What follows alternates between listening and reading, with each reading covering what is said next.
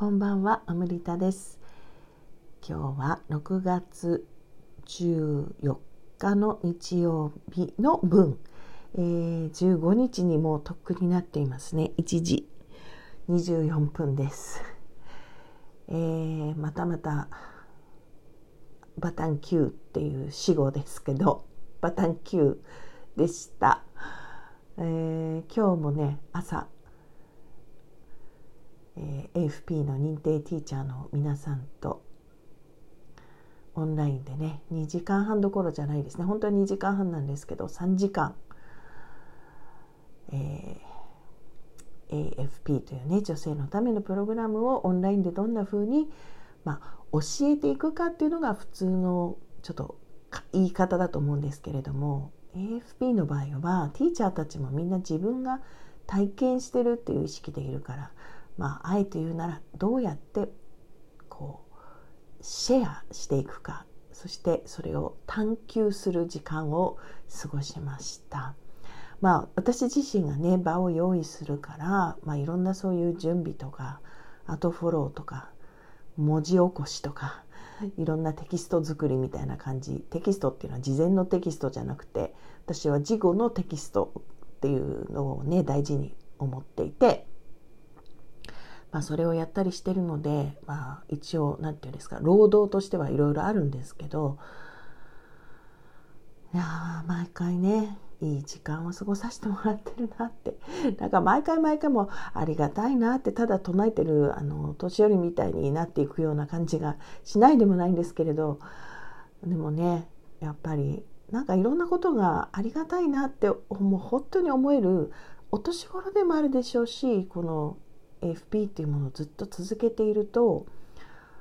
そういうことがもう口先とかじゃなくて体の芯から湧き出てくるっていうかそういう感覚になるんですね。だからしみじみねあのそんな風な時間が持てるとかそんなメンバーの人たちがいるとかそういうことがもうありがたいありがたいっていう感じのね日だったんですだけどやっぱりまあそのほとんどその後今日も使い物にならずあのお昼寝もしてご飯も食べてその後またお夜寝もして先ほどですね12時ちょっと前に目が覚めたっていう感じで撮っています。でそれでもやっぱりもったいないシリーズに カムバックする気持ちがムクムクとあってなんかねあの今日はその中身の方にまでいけるか分かんないぐらいこのこのシリーズっていうかこれは何なんだろうっていうことがなんかすごい自分でも面白くてもったいないっていう言葉自体のことを言うと私ねあのすんごい嫌いな言葉だったんですよね。このシリーズが始まった頃には特に言ってたようにねとにかくよく言われた言葉なので小さい時から、ね、小さい時の記憶からあるってことは多分親からもたくさん言われてるんですよね。だからね全然いいイメージがないしすごくいろんなことで言われてきたっていうこともあるしもともともったいないって言われたその原体験のあの強烈さっていうかなんか自分の中にあってだから他のことも言われてるかもしれないのにそのもったいないって言われたことがものすごくこう傷になるっていうか残っちゃっているのかもしれないですね。でその傷になるっていうか痛みとして感じたってことは昨日も言いましたけど自分が OK してないからですよね。誰よりも自分が最後に自分に言っちゃってるからまあ、そこから出てこれないみたいなその評価っていうかねジャッジからあの脱することができないみたいな風にして、まあ、結構長い間生きてきたんだなって あの言うのと、えっと、その嫌いだからこそあの嫌いだからこそかななんか嫌いだからじゃないねなんかそのことについてすごく自分に言ってしまうようなよく使っている言葉か。そうかそうかあの自分自身に対してよく言っている言葉だ。ね。だから人にも言っちゃうんだなっていうあのこれねあのあれなんですよ。まあ今も今もっていうかこのシリーズやってるからそれを口にしそうになるとものすごい意識する自分がいますけどねあもったいううみたいな感じで「ひょっと言ってる言ってる」みたいなちょっと意識することはありますけど昔とはちょっと全然意識が違うからねあれですけどでも今言ったことってちょっとあのそういえば大事だなって今また言って思ったんですけどあのインナーチャイルドセラピーもねずっとやっていましたのでそのインナーチャイルドセラピーでもすごくあの自分が自分にかける言葉っていうのをね一つ一つすごくこう見ていったりするんですよね。それがひどい言葉であっても何であってもあの誰かに言われたこと、まあ、大抵は親とか自分にとって大切な人に言われたことでしかも自分にとってそれはすごく痛い。なぜならば自分がそう思ってるっていうのともうちょっともっとちょっと深くまでいくと逆に言うと本当はそう思ってないし思いたくないっていうことに関係してんですよね。それだけではありえないっていうかそれだけは自分にそれはないんだって言ってるようなことをまあひっくり返されちゃうっていうか言われちゃうからもうとてつもなく自分のことへの最大のダメ出しにするような言葉それは人に聞こえてなくても自分は自分にいつもいつも言ってる言葉だから使い慣れちゃって言い慣れちゃってるんですよね。だからねあの全部が全部そうじゃないでしょうけども誰か人に向かってこう自分が意識してない時は気がつかないかもしれないんだけど結構言っちゃう言葉もしくは自分が言われちゃうとかだ誰か他の人のこと想像した方が分かりやすいのかな。なんか口癖でねその誰かが誰かになんかそうですねなんか例えばなんか感情的に激高した時に出てきちゃうような言葉の相手を罵るようななんかどっから出てくるの？その言葉みたいなのが出てくることってないですか、まあ、自分もあるかもしれないけど身近な人とか他の人見ててね。あの突然なんか口調が変わったりとかなんかそんな言葉使うんだこの人みたいな言葉が出てくることないですか？なんか。でそういうのっていうのがそういう背景があるんですよね。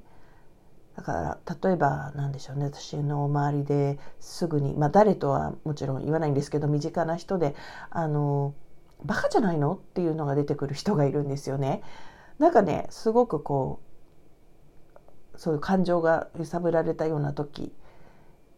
に、まあ、その相手に向かって「バカじゃないの?」って言う言い放つっていうそんなことよく言えるなみたいな状況とか相手にこう言っちゃったりとかしてでやっぱりでも自分私はねその自分がそういうまあもったいないに関しては今回初めてそうやって振り返ってるんですけど他にもねそういうのがあるから自分のことを振り返ってもあこの人はそれを自分にすんごい言ってきた人なんだなって思うんですよね。で大体が大体が多分その相手にすごい辛辣にぶつけてるようなんだけどそんなことが人に言えちゃうそのエネルギーで言えちゃうってことはそれと同等かもしくはそれ以上にひどいことを自分に言ってるんですよね多分。だからこのぐらいっていう感じで人に言えちゃうとか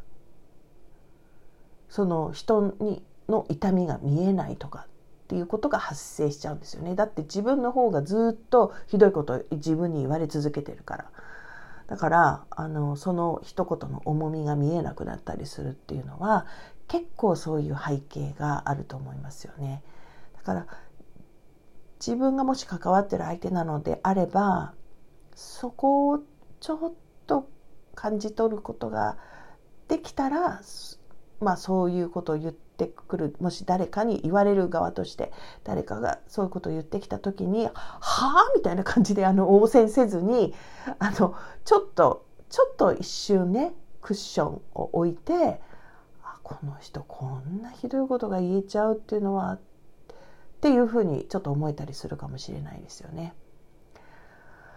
とねいうことであのこのもったいないに全然もったいない自体を今日話してないですけどまだ続くと思ってますので。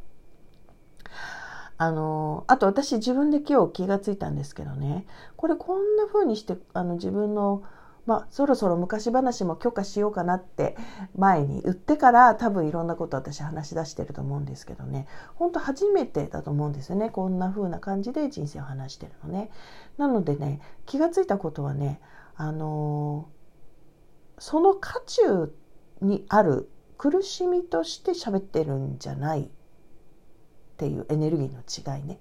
なんかすごく自分が今苦しくて悩んでてそのことをなんかこう一生懸命こう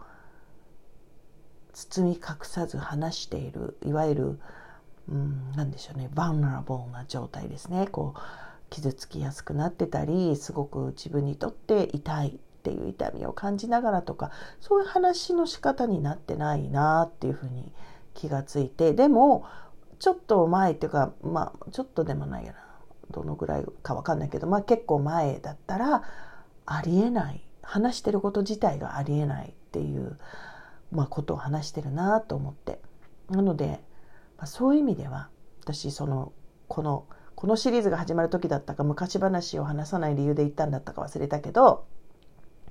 なんか昔の話をするような人は嫌いとかねあのそんなことをあの苦手とかだったからあんまり話さなかったって言ってたと思うんですけどなんかそれに対するイメージがすごい変わりましたね。そこを乗り越えてきたからこそっていうかあ軽やか私としてはね軽やかなエネルギーで話せるなっていうのがまだ終わらないんだけどこのシリーズは でも私にとっては収穫だなと思いました。今日はそんな感じで。また明日。